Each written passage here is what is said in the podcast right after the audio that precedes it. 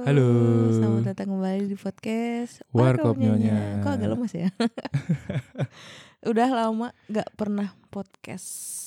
Iya cuy, terakhir, udah setengah tahun. Bener, terakhir kayaknya bulan Juli. Udah lama banget. Bener, pas banget, hampir setengah tahun. Mm-mm. Ada apa yang terjadi?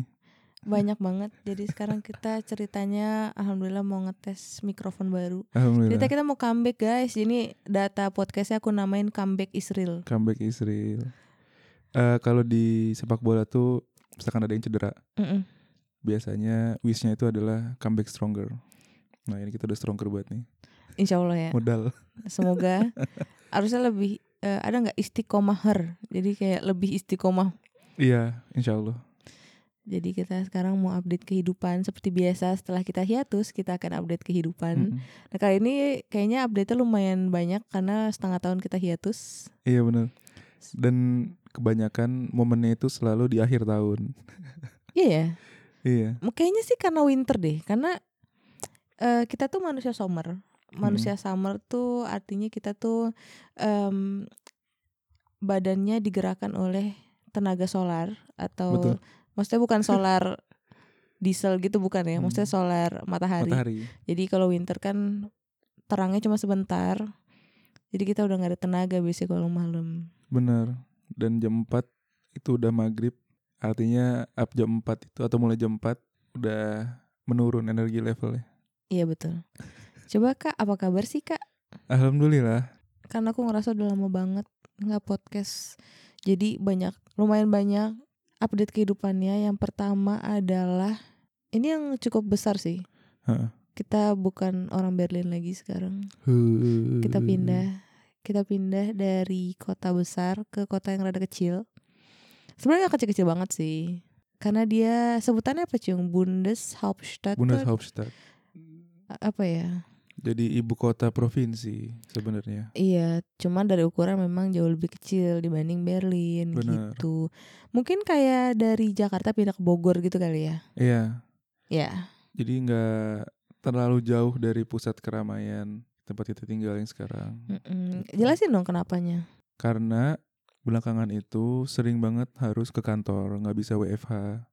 Mm-mm. Nah, perjalanan dari Berlin ke tempat aku kerja, itu namanya kota Wolfsburg, headquarternya V W, itu lumayan lama, sekitar dua setengah jam perjalanan. Yeah. Kalau lancar. Yeah. Tapi seringnya tidak lancar, terutama ketika jalan pulang eh, ke rumah dari kantor. Nah, mm. ketika pulang dari kantor, itu kan udah sore ya, udah habis tenaga, capek di kantor. Terus harus kena delay setengah jam, yeah, sejam.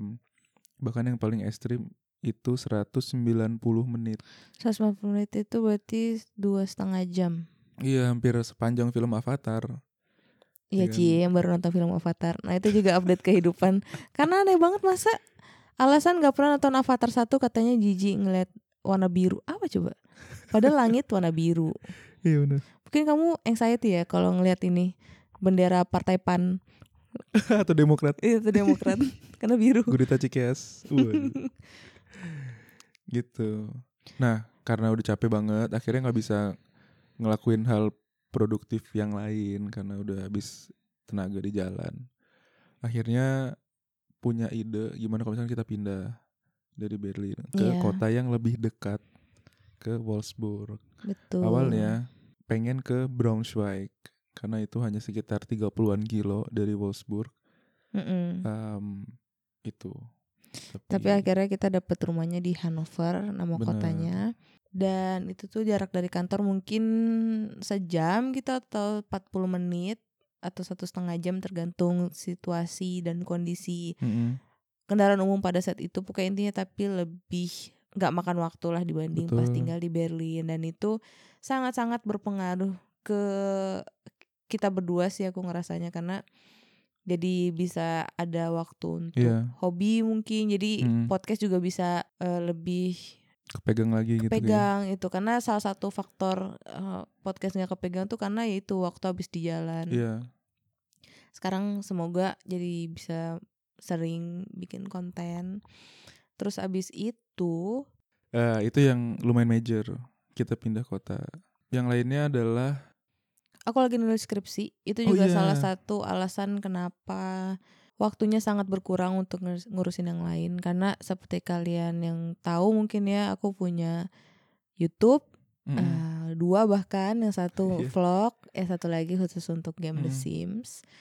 Uh, dan punya podcast juga. Mm. Dan untuk handle itu semua sembari nulis skripsi, kerja, dan ngurus rumah, itu sangat-sangat challenging buat aku. Terus um, aku juga ada suatu kondisi badan yang sebenarnya sebaiknya tidak boleh terlalu stres. Maka dari itu, supaya kandungan stres dalam badan ini tidak terlalu tinggi, tidak terlalu tinggi, aku akhirnya mengeliminasi beberapa kegiatan yang menurut aku kayaknya bisa nih untuk dikesampingkan dulu untuk beberapa saat. Salah satunya adalah yeah. podcast dan YouTube vlog. Mm. Aku masih YouTube The Sims karena kalau lagi bete aku mainnya The Sims dan mm. ya emang udah sekalian aja aku main sembari yeah. sembari, sembari direkam gitu. Iya yeah, benar. Terus um, in, di hari ini itu tanggal dua puluh delapan Desember dua ribu dua puluh dua hmm. dan deadline aku adalah satu Januari dua ribu dua puluh tiga. Jadi aku punya sekitar empat hari untuk menyelesaikan ini semua. Alhamdulillah sih udah sembilan puluh persen rampung. Hmm. Tinggal kurang apa nih? Huh? Kurang apa? Kurang kurang sedikit lagi sih, kayak harus nambahin appendix, apa ya bahasa Indonesianya? Eh uh... um, lampiran, lampiran, lampiran. Iya, yang di belakang-belakang gitu deh. Jadi hmm. uh, hal-hal kecil sih, finalisasi, terus uh, format wordnya segala macam gitu. Memang challengingnya kalau misalnya lagi nulis skripsi atau nulis paper, kadang tuh kita ngerasa kayaknya masih bisa deh kita perbaikin lagi, kayak masih bisa deh kita tambahin lagi informasi yang ada di situ. Yeah. Tapi um, pada satu titik kita harus bilang cukup gitu. Itu yang apa ya? Menantang, karena kita harus tahu kapan harus berhenti. Betul. Karena kalau mengejar pre- perfeksionisme atau mau mengejar kesempurnaan, mungkin kalian gak akan pernah selesai kayaknya. Betul. Capek. Betul. Iya. Karena sempurnanya milik Allah. Allah Subhanahu wa Ta'ala. Dan Andra and the Backbone. Iya, terima kasih. Iya. Kenapa? Sebenarnya kan podcast itu tanggung jawabku. Tapi aku lagi hektik banget waktu itu di kantor. Dari bulan Agustus sampai hari ini sih sebenarnya. Dan ke depan-kedepannya. Hektiknya karena aku kan baru masuk dan masih dalam tahap belajar lah gitu. Sementara eh, proyek yang aku kerjain di kantor itu kayak mengharuskan untuk sprint gitu. Yeah. Jadi banyak keramnya. Karena overmannya kurang cukup atau pemanasannya kurang cukup tuh, iya. gitu.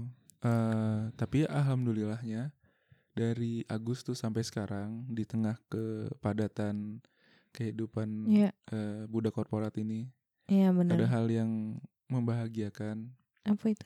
Kayak capaian kecil gitu di antara milestone yang ada. Yaitu aku lulus probation. Alhamdulillah. Alhamdulillahirabbil alamin. Nah, jadi setelah beres probation uh, itu diumumkan bahwa aku bisa lanjut di perusahaan yang sekarang gitu. Nah, itu sedikit mengangkat beban lah, beban pikiran.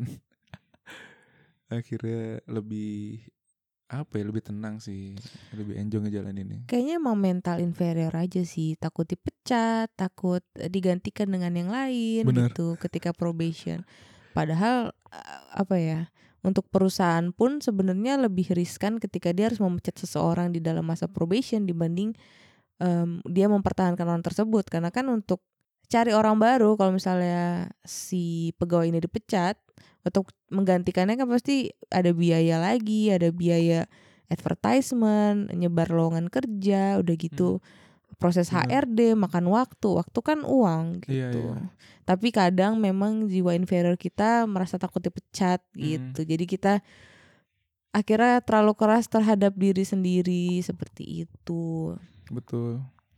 Ya gitu, alhamdulillah. Tapi alhamdulillah kita masih ada kerjaan.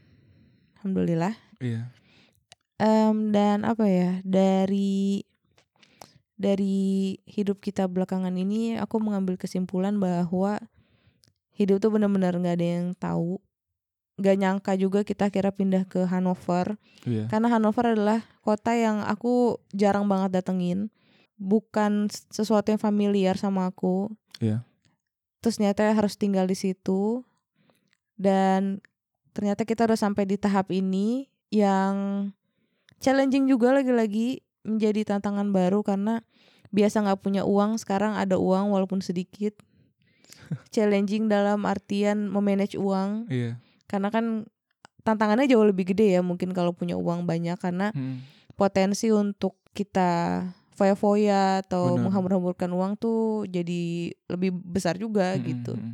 Um, kalau dulu kan kita tagline-nya kita hidup sustainable dan mindful. Iya betul. Nah itu kan uh, miskin by choice. By choice.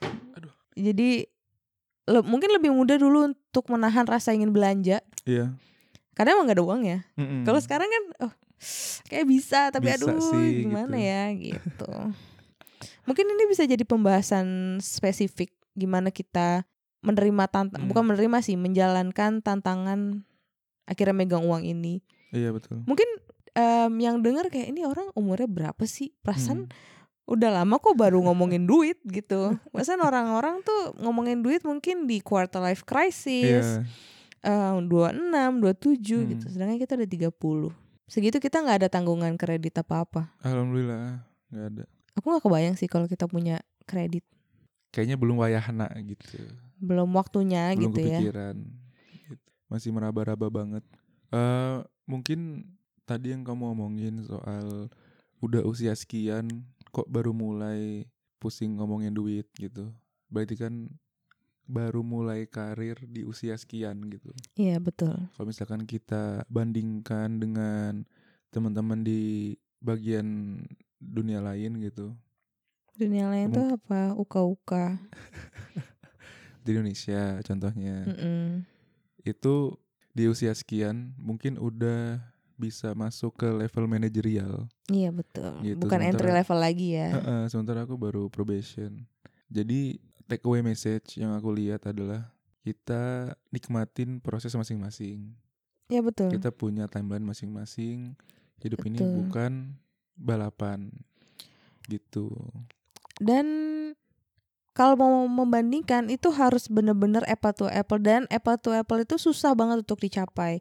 Misal deh kita bisa aja tergoda untuk membandingkan kehidupan kita sekarang di Jerman dengan orang-orang di Indonesia. Itu udah sama yeah. sekali gak bisa apple to apple. Benar. Dari tempat kuliah udah beda, proses untuk kuliah udah beda. Jangankan kita, bahkan yang sama-sama di Indo, itu sebenarnya susah banget cari yang apple to apple. Karena yeah. untuk membandingkan secara apple to apple harus sama, bahkan dari gimana dia di edukasi di hmm. rumahnya gitu. Betul. Terus Um, pemasukan keluarganya itu bahkan yeah. harus sama, karena kalau beda sedikit itu udah beda, hmm. beda banget, dan hmm. makanya lebih nggak make sense lagi gitu. Bener. Nah. Misalnya ada satu orang, ya kok aku belum dapat dapat kerja ya gitu, kok temanku hmm. udah, tapi temennya misalnya bapaknya punya koneksi yang banyak, itu kan berarti nggak apple to apple. Yeah. Dilahirkan di keluarga yang upper middle class misalnya, terus hmm. kita cuman middle class, nggak bisa juga. Yeah. Sebenarnya yang paling apple to apple itu membandingkan diri kita dengan diri kita yang di masa lalu. Betul, setuju aku. Gitu. Jadi um, kita bandinginnya dengan kita yang di masa lalu, lihat dengan di masa sekarang. Di situ kita bisa melihat dengan objektif dan apple to apple. Dan kalau menurutku pasti kita melihat ada perubahan. Semoga perubahannya ke arah yang lebih baik. Nah, jadi gitu kita bisa melihat mungkin banyak small winnings yang sebenarnya kalau gak kita perhatiin tuh gak bakal kelihatan. Jadi yeah. kayak kita kesannya gini-gini doang. Yeah. Padahal kalau misalkan dibandingkan dengan dua tiga tahun lalu, pasti udah banyak banget skill yang nambah. Yeah. Hard, hard skill atau soft skill gitu misalkan. Nah ini bisa pas banget nih untuk direfleksikan di akhir tahun atau di awal tahun. Mungkin kalian yeah. dengerin ini di akhir tahun atau awal tahun, bisa bikin rekap gitu, atau hmm. sekarang bikin list untuk tahun depan, karena iya. mungkin secara nggak sadar apa yang pengen dicapai ternyata di tahun depan tuh udah banyak yang kecapai gitu. Mm-hmm. Secara kita tidak sadar, dan kayak kamu bilang achievement itu walaupun kecil tetap suatu pencapaian gitu. Yeah. Lanjut. Iya, alhamdulillah sih. Intinya banyak yang terjadi dari pertengahan tahun dua ribu dua puluh dua sampai akhir. Yeah. Nah, mungkin untuk men, apa ya? Untuk mengarahkan perbincangan menuju akhir, mungkin kita bisa sebutin tiga hal yang paling disyukuri di tahun dua ribu dua puluh dua. Boleh. Tiga hal yang menjadi pembelajaran banget untuk bekal menyongsong dua ribu dua puluh tiga. Oke. Okay. Dan tiga harapan di dua ribu dua puluh tiga. Oh, ada sembilan ya? Banyak ternyata. Jadi ada sembilan ya? Hmm. Tiga yang disyukuri, tiga yang jadi pelajaran untuk tahun depan, dan tiga harapan untuk tahun depan. Betul. Okay. Yang disyukuri tiga. Mm-mm. Hmm, aku adalah yang pertama. Kamu dulu deh kalau udah. Ternyata susah ya. Karena saking banyaknya, saking banyaknya. Iya. Kalau aku yang pertama, aku dapat kerja, itu udah paling alhamdulillah banget. Oh iya benar. Um, dan setelah itu lulus probation. Oh iya, alhamdulillah. Itu udah termasuknya dua atau satu masih? Satu, satu. Oh satu, oke. Okay. Karena dalam konteks kerjaan ya. Iya, sekarang gantian aku deh. Oke. Okay. Um, aku adalah bisa. Oh ya. Apa? Bersyukur adalah aku bisa menyelesaikan skripsiku. Insya Allah kalau ini udah tayang skrips- skripsiku udah beres.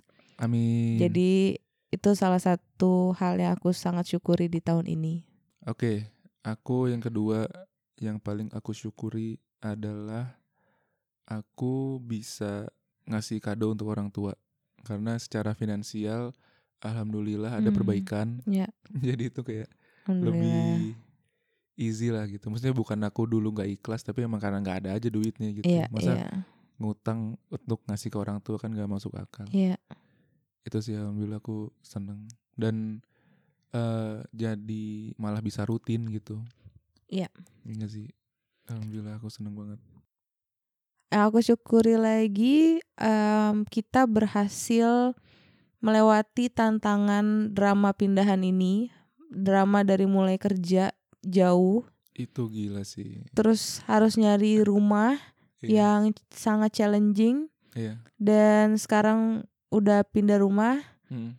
Itu menurut aku suatu achievement yang harus disadari dan harus direkam dalam otak biar kita nggak lupa kita pernah mengalami iya. fase hidup yang seperti ini gitu. Dan ketika berhasil dijalani dan disyukuri banget itu akhirnya. Iya, karena kita kan sempat mungkin yang udah dengerin podcast kita dari iya. lama apa drama pindahan tujuh kali dalam setahun. Iya. Tapi kali ini, pindahan yang kali ini alhamdulillah lancar. Dan aku ngerasa kali ini kita pindah ke rumah yang benar-benar kita, istilahnya kita desain dari nol. Karena ini yeah. rumah benar-benar kosong. Jadi ini semacam simbolis juga gitu loh. Kita memulai kehidupan di kota hmm. baru dari nol lagi. Yeah. Secara tidak langsung gitu. Hmm. Sampai gorden aja tuh gak ada di rumah itu. Iya, kompor gak ada. Kompor gak ada. Apapun gak ada. Cuma ada toilet sama kita punya matras sama meja hmm. belajar. Iya. Kita mulai yang, dari nol. Jadi rumah itu kosong banget. Isinya cuman wastafel, W C, maksudnya buat mandi, shower, ya. Iya. Shower, penghangat ruangan. Mm-mm. Udah. Udah, bener. Sama pintu sama jendela. Jendela, bonus lampu. Ya, bonus lampu dikasih alhamdulillah. Iya. Gitu. Ya challenging. Mungkin kita bisa khusus bahas itu kali ya, ya soal pindahan-pindahan duniawi ini. Hmm. Oke. Okay. Nah, kamu sekarang yang ketiga. Yang ketiga aku syukuri adalah. Nggak tahu banyak. Kamu bersyukur punya istri kayak aku yang cantik solehah ini nggak? Itu dari dulu. Ya, itu kan termasuk hal yang harus disyukuri gitu loh. Oh iya dong. Yang aku syukuri aku bisa jalan-jalan ke Berchtesgaden. Oh iya, itu salah satu highlight kita di tahun ini. Kita yeah. uh, wisata alam ke Berchtesgaden. Mm-hmm. Kalau misalnya kalian penasaran banget kayak apa sih Berchtesgaden, ada vlognya loh guys. Ada dua part, eh dua apa tiga ya? Dua part deh kayaknya dua. Ada di uh, YouTube aku namanya Pangkat enam. Bisa langsung kalian cek kalau misalnya kalian kepo. Karena itu adalah yeah. tempat yang so far bagus, paling bagus yang pernah aku lihat. Beyond. Beyond. Padahal waktu kita kesana itu hmm. keadaannya berkabut, hujan, tapi tetap cantik. Gak kebayang kalau misalnya waktu itu lagi cerah. cerah. Wah, betul. Insya Allah. Itu yang aku syukuri, bisa pergi sama kamu, bisa ngelihat hmm. keindahan ciptaan Allah. Yeah. Dan membuka hal yang sebelumnya tuh belum aku pernah bayangin, adalah trekking atau hiking. Yeah. Karena aku bukan anak alam banget. Iya. Yeah. Dari pengalaman ke Berchtesgaden, ternyata aku kayak wah e, menarik ya gitu. Kita walaupun, datang ke alam, jalan-jalan. Iya, walaupun kita belum sampai tahap kayak Fiersa Besari atau siapa yang Darwin, Darwin yang ke naik-naik gunung. Mountaineer. Aduh kayak belum. Iya, jauh. Tapi ternyata menyenangkan. Iya. Gak ada resisten dari dalam tubuh gitu. Makanya hmm. aku seneng sih. Alhamdulillah. Iya. Uh, kalau buat aku yang ketiga itu emang aku mau ngomong sebenarnya, okay, tanpa kamu nyuruh. Jadi aku mau bilang bahwa kita bisa lebaran di Indo tahun ini setelah dua tahun gak pulang karena corona. Corona benar. Itu sangat-sangat berarti, walaupun lagi-lagi challenging, kayak hidup kita yeah. challenging ya. um, karena Danu itu di Indo cuma dua minggu, mm-hmm. aku sebulan. Di minggu pertama Danu sakit yeah. gara-gara minum es buah. Es buah. Udah bilang lemah. Tolong ya kita makanan dijaga kali ini karena kamu tuh perutnya sensitif, aku bilang yeah. gitu. Iya, makannya dijaga tapi ternyata kena di minuman. Minuman. Hmm. Gara-gara es buah, sakit radang tenggorokan. Padahal besoknya kita udah harus mudik, mudik. ke Indramayu, Indramayu ke keluarganya Danu. Huh, untungnya bukan Covid. Karena kan takutnya Covid. Iya. Uh, ternyata bukan, malah ada tenggorokan mm. aja. Mm. Terus setelah pulang dari Indramayu, mm. aku kan kita naik kereta. Mm. Aku duduk di bawah A C. Mm. Nah, aku ini kan si lemah. Mm. Tidak bisa kena A C. eh, gantian aku yang radang tenggorokan. Aku udah mulai sembuh. Nah, aku yang panas, panas tinggi waktu iya, itu. Iya, sampai tiga puluh sembilan. Aku juga sampai tiga puluh sembilan. Iya. Rada kacau sih. Nah, terus habis itu udah dua-duanya sembuh, tapi kan Danu udah harus pulang. Mm-mm. Hmm, kan sedih, enggak yeah. jadi enggak maksimal waktunya. Terus setelah Danu pulang, mungkin aku rindu ya. Mm. Jadi aku imunnya turun lagi. Aku sakit mm. batuk sampai dua minggu. Ya? Iya, sampai sebulan aku sampai di Jerman masih batuk-batuk. Mm. Tapi bukan Covid.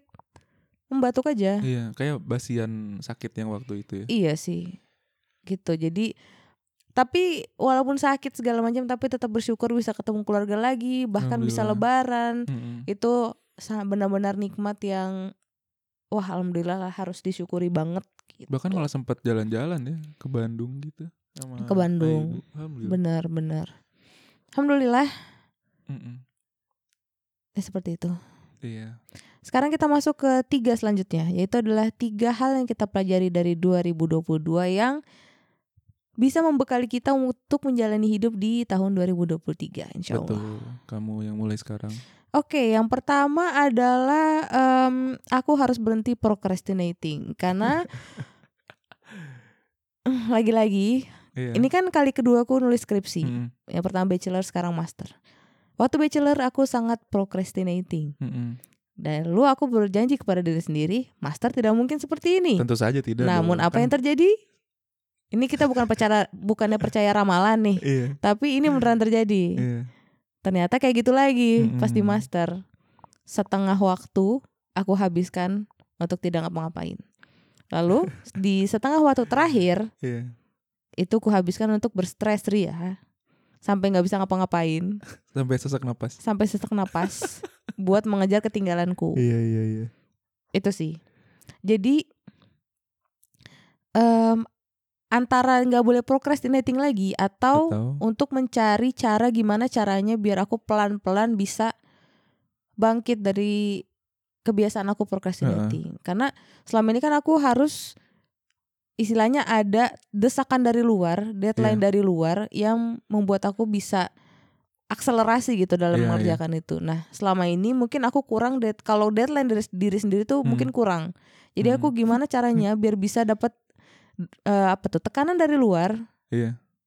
supaya aku bisa ngerjain hal tepat waktu hmm. tanpa procrastinating. Padahal kalau dikerjain mah bisa sebenarnya gitu. Maksudnya dalam waktu yeah. yang mepet aja keburu atau beres. Bagaimana kalau misalkan dikerjakan dalam bingkai waktu yang memang sudah ditentukan. Betul, gitu kan lebih, aji, lebih maksimal gitu, gitu loh. Betul. Itu sih, itu sih. Itu kayaknya aku dari sekolah nggak tobat-tobat. Jadi mungkin aku harus cari cara gimana sih caranya biar bisa ada tekanan dari yeah. luar gitu. Karena mungkin emang naluriahnya dari diri aku agak susah sparking something inside gitu. Jadi harus dari outside. Iya yeah, benar. Kalau kamu apa? Yang pertama buat aku uh, tadi udah sempat disebut sih, lebih uh, aku belajar bahwa setiap orang punya waktunya masing-masing. Iya. Yeah. Dan ketika kita stay di waktu kita masing-masing, itu akan terasa sangat manis dan indah iya. gitu. Alhamdulillah. Karena misalkan um, kerjaan, terus misalkan ya kita belum punya keturunan ya, yeah. udah sekian tahun nikah gitu. Yeah. Di satu sisi sedih, tapi di sisi lain ketika kita lihat, bayangkan kalau misalkan setelah nikah langsung punya anak, kita pindahan tujuh kali, iya, di akhir kita nyiksa si baby kan, iya. aku bakal nangis banget sih kayaknya. Kita masih ngurusin tesis, S dua, mm-hmm. S dua aku belum beres waktu itu segala macam. Jadi kalau kita belum dikasih, memang Allah ngelihatnya, oh kita belum mampu. Walaupun iya. ada kawan-kawan yang masih kuliah, udah nikah, punya anak tapi jalan semua. Iya. Nah tapi kan kita nggak bisa. Dan mungkin Allah kan belum cuman, bisa kali ya. Belum bisa. Dan Allah kan cuma ngasih sesuatu sesuai dengan kemampuan hambanya. Betul. Gitu. Jadi emang kalau kita nggak mampu, ya udah kan. Yaudah. Justru enak di kita gitu. Kita cuma nanggung hal yang kita mampu kerjakan. Betul, gitu kan. Betul. Itu sih yang pertama aku um, pelajari dan aku highlight. Jadi aku fokus ke diri sendiri, walaupun rumput tetangga lebih hijau. Tapi lebih siapa tahu fake. Fake siapa yeah. tahu. Atau ada kembang pasir. Ada tahu. Nah aku jadi fokus ke diri sendiri, bagaimana supaya aku bisa lebih berkembang. Jadi bersyukur gitu.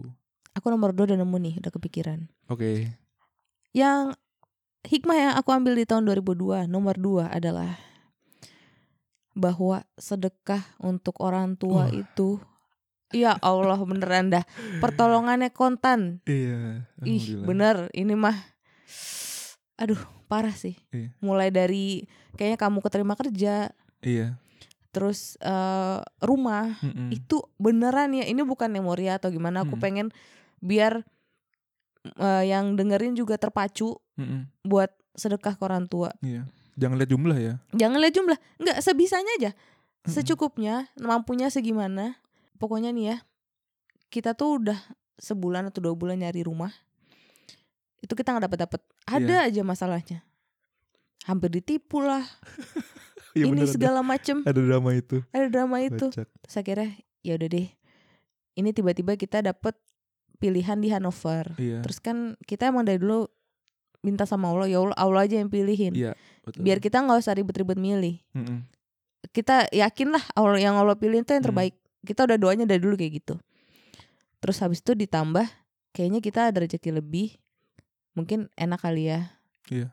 Bukan enak, maksudnya mungkin kita kirimlah ke orang tua masing-masing gitu. Iya, sekalian minta doanya. Betul. Siapa tahu makin dijabah kan. Karena yeah, yeah. Uh, apa ya, kalau berdoa sendiri mungkin kayak doa biasa aja hmm. Mungkin kalau ditambah orang tua dari kedua belah pihak hmm. itu kayak doanya pakai megafon gitu. Kayak betul. Ngotot kayak Allah juga oke oke aku yeah. dengar gitu loh. Dan ridho Allah sama dengar ridho orang tua iya. dan murka Allah murka orang tua iya. Jadi kita harus melakukan benar. Sesuatu supaya ridhonya makin ridho gitu. Iya Allah terus yaudah kita coba ini beneran ya langsung dapet coy rumahnya iya, alhamdulillah. Itu nggak pakai babi bu langsung dapet langsung dapet dan nggak berhenti di situ kemudahannya iya bertubi-tubi nanti mungkin iya. bisa kita ceritain di episode yang ini sebagai contoh aja iya. betapa bantuan doa orang tua itu Masya Allah. Udah. Masya Allah. Ada penghalang. Gitu. Eh, iya, seperti itu. Ya, berat kata pakai four reader ya. Iya, teramplifikasi doanya. Iya, betul. Kayak pakai speaker dangdutan, ngerti gak sih yang gede banget. Iya, benar. Biar langsung didengar sama hmm. Allah gitu. Itu dari aku. Hmm. Uh, Mungkin kamu harus cerita pergolakan batin kamu melawan diri sendiri yang sering menyabotase diri sendiri, ngerti gak? Oh, mensabotase iya, diri sendiri. Hal yang aku pelajarin di dua ribu dua puluh dua mungkin ini rada terkait soal kerjaan ya yeah. uh, aku belajar kita tidak boleh terlalu keras kepada diri sendiri mm. apalagi ketika kita baru memulai untuk melakukan sesuatu yeah. Karena nggak ada orang yang bisa langsung pinter gitu. Iya. Yeah. Nah mungkin teman-teman udah dengar soal impostor syndrome. Iya.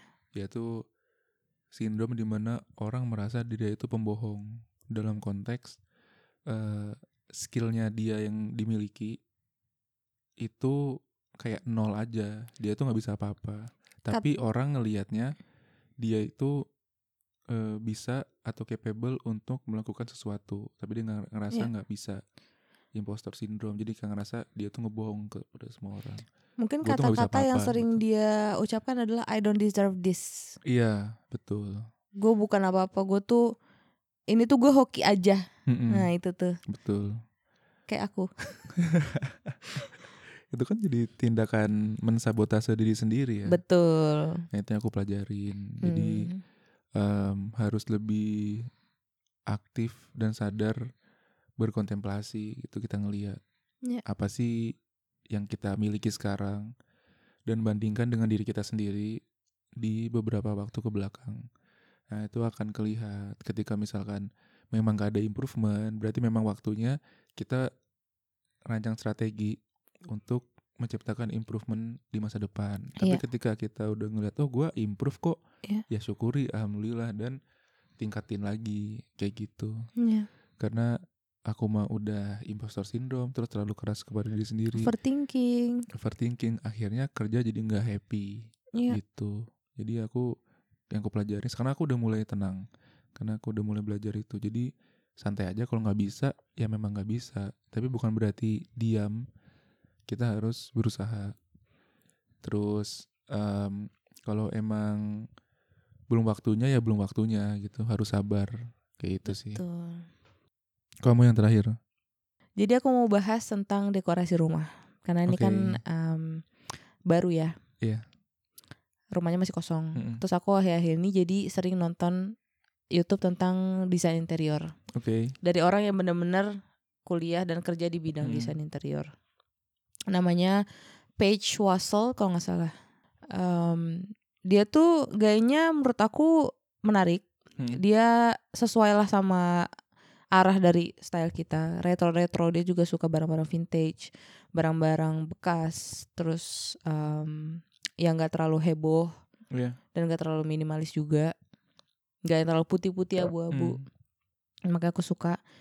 Terus dia tuh kontennya sering banget ngebahas atau nge-review rumah orang atau rumah yeah. youtuber atau apapun itu, dan dia ngejelasin kenapa dia gak suka sama sesuatu atau kenapa dia suka sama sesuatu. hmm. Yang aku pelajari adalah agar suatu rumah itu menjadi rumah dalam artian yang nyaman, yang yeah. uh, mengundang. hmm. Ketik mengundang tuh artinya inviting, apa ya, kayak orang buat tuh nyaman jadinya, pengen ke situ. Iya gitu. gitu. Itu kuncinya adalah kehangatan. Hmm. Nah, kehangatan itu bisa dicapai dari beberapa jalan gitu, dari lighting, dari uh, warna segala macam. Cuman yang yeah.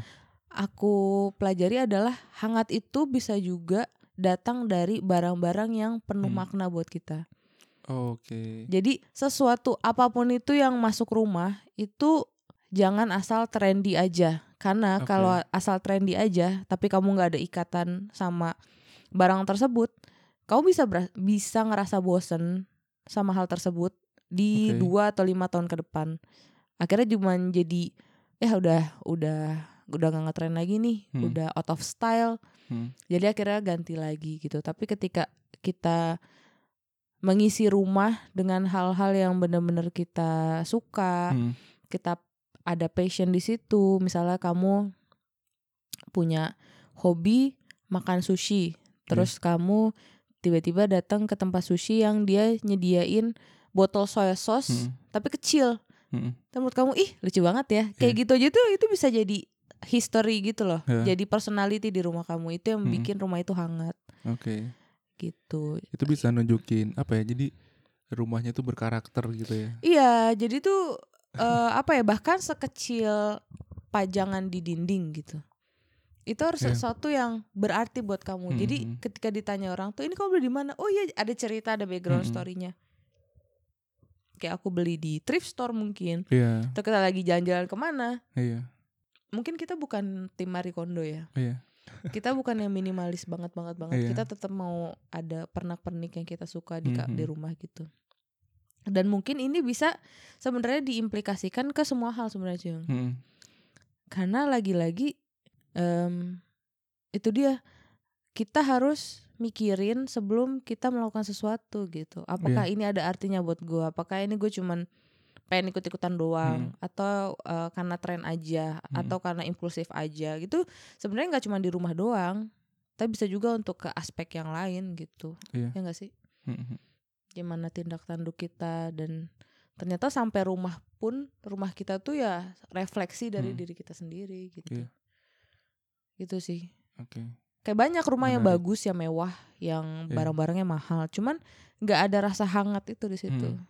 Itu yang jadi poinnya ya, rasa hangat sekali lagi. Iya, kayak misalnya kamu pasti pernah lah ke showroom IKEA, hmm. bagus banget barang-barangnya, bagus banget, yeah. tapi itu bukan rumah. hmm. Apa yang membuat rumah itu rumah gitu. hmm.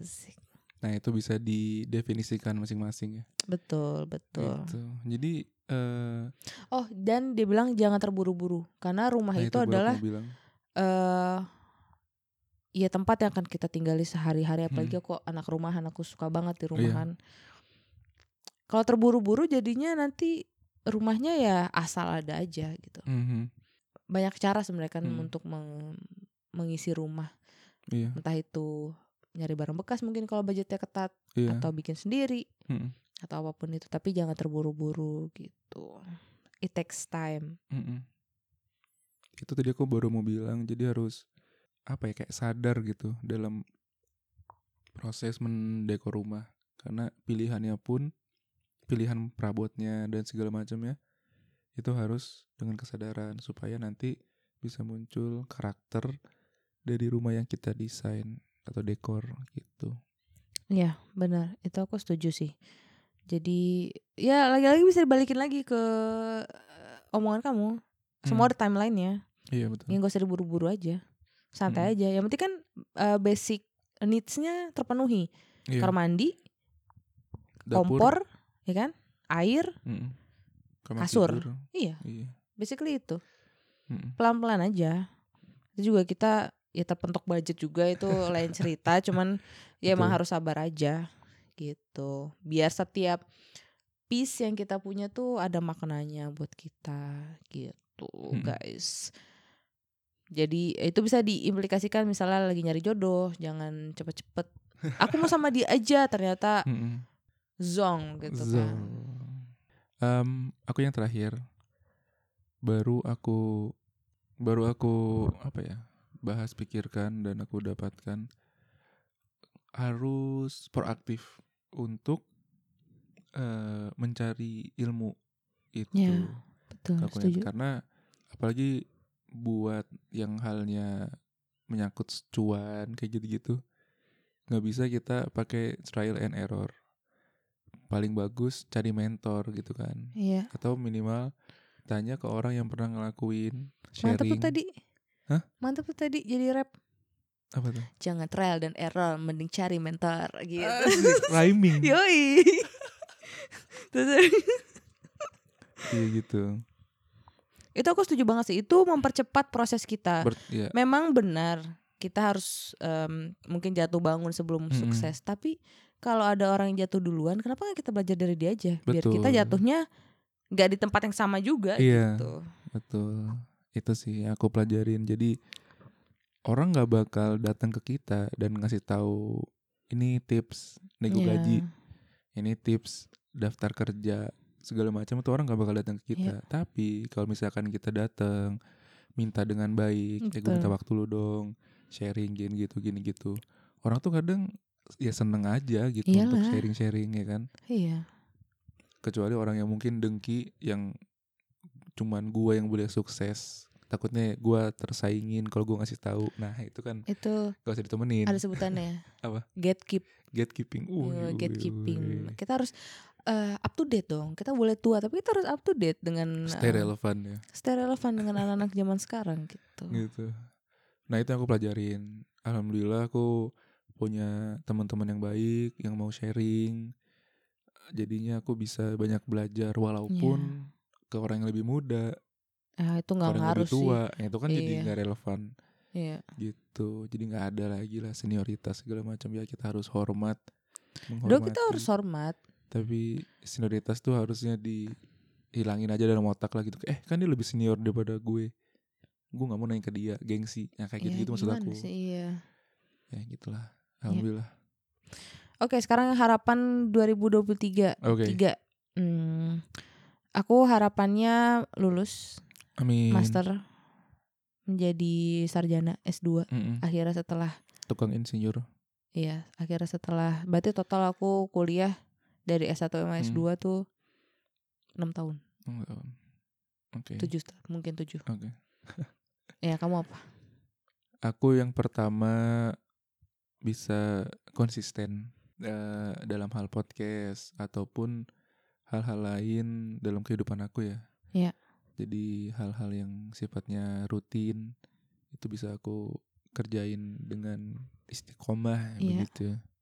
Harapan aku selanjutnya adalah aku ingin hidup sehat. Uh, nge- uh, kali ini aku tidak memasukkan ingin kurus dalam daftar harapanku okay. di tahun depan. Aku pengen sehat aja. Kalau misalnya jadi lebih kurus itu lain cerita, mungkin hmm. itu efek dari hmm. sehat. Cuman aku pengen lebih sehat, pengen ngurangin makan manis. Hmm. Berminyak, uh, berminyak dan berlemak. Aku pengen olahraga mm. walaupun cuma jalan kaki seja, setengah jam seha, mm. sekali eh gimana tuh? sehari sehari setengah jam. um, terus abis itu ya jadi lebih sehat aja sih okay. secara fisik dan mental. Um, harapan aku semoga aku bisa punya SIM di tahun depan. Amin, amin, ya Rabbal alamin. Biar gitu. Aku mau dong posting, um, aku mau dong posting Instastory lagi pakai seat belt di, Anjay. di apa namanya, di mobil sambil selfie gitu. Oke, okay, siap. Disetirin ayang. Minta dihina nih orang. Atau biar kamu bisa ini ya, foto tangan kamu lagi disetir terus sambil nunjukin dashboard dan jalanan depan kayak aduh yeah. macet banget nih guys gitu. Gitu sih. Tipikal ya, postingan ngabers. Ya selain untuk keperluan pribadi ini untuk keperluan kantor karir juga. Saya ya. Iya betul betul. Ini hanya gitu. Guyonan saja. Iya iya. Terus harapanku berarti yang terakhir sebenarnya masih banyak cuma kita rangkum hmm. hari ini menjadi tiga saja ya. Harapanku yang terakhir kita bisa liburan sama keluarga kita di Amin. Sini dan di Indo kan rencana hmm. kan pada mau datang ke sini yeah. terus uh, mungkin kita bisa lanjut ikut ke hmm. Indonesia biar hmm. makin lama lagi ketemu keluarganya. Hmm. Semoga dilancarkan, semoga urusannya um, ya pada sehat semua, hmm. rezekinya pada lancar biar Amin. Bisa liburan bareng di sini Amin. Gitu. Itu yang aku harapkan di dua ribu dua puluh tiga yang kepikiran saat ini dan hanya tiga ya padahal sebenarnya yeah. banyak gitu. Pasti um, aku yang terakhir semoga urusan izin tinggal aku lancar di sini. Amin. Karena Ibu Mega kan sebentar lagi tidak berstatus sebagai mahasiswi. Alhamdulillah, insyaallah. Tapi Allah menimbulkan Akbar. Masalah baru. Betul. Yaitu izin tinggalnya apa? Iya. Nah betul. Itu semoga aku lagi ngurus, semoga punya aku lancar sehingga aku bisa narik dalam tanda kutip Mega untuk masuk ke izin tinggal aku sehingga dia nggak usah repot-repot ya. Gitu. Anjing kakinya berapa? Empat. Kalau anjing kakinya berapa? Emprat. Emprat. Gong udah. Udah.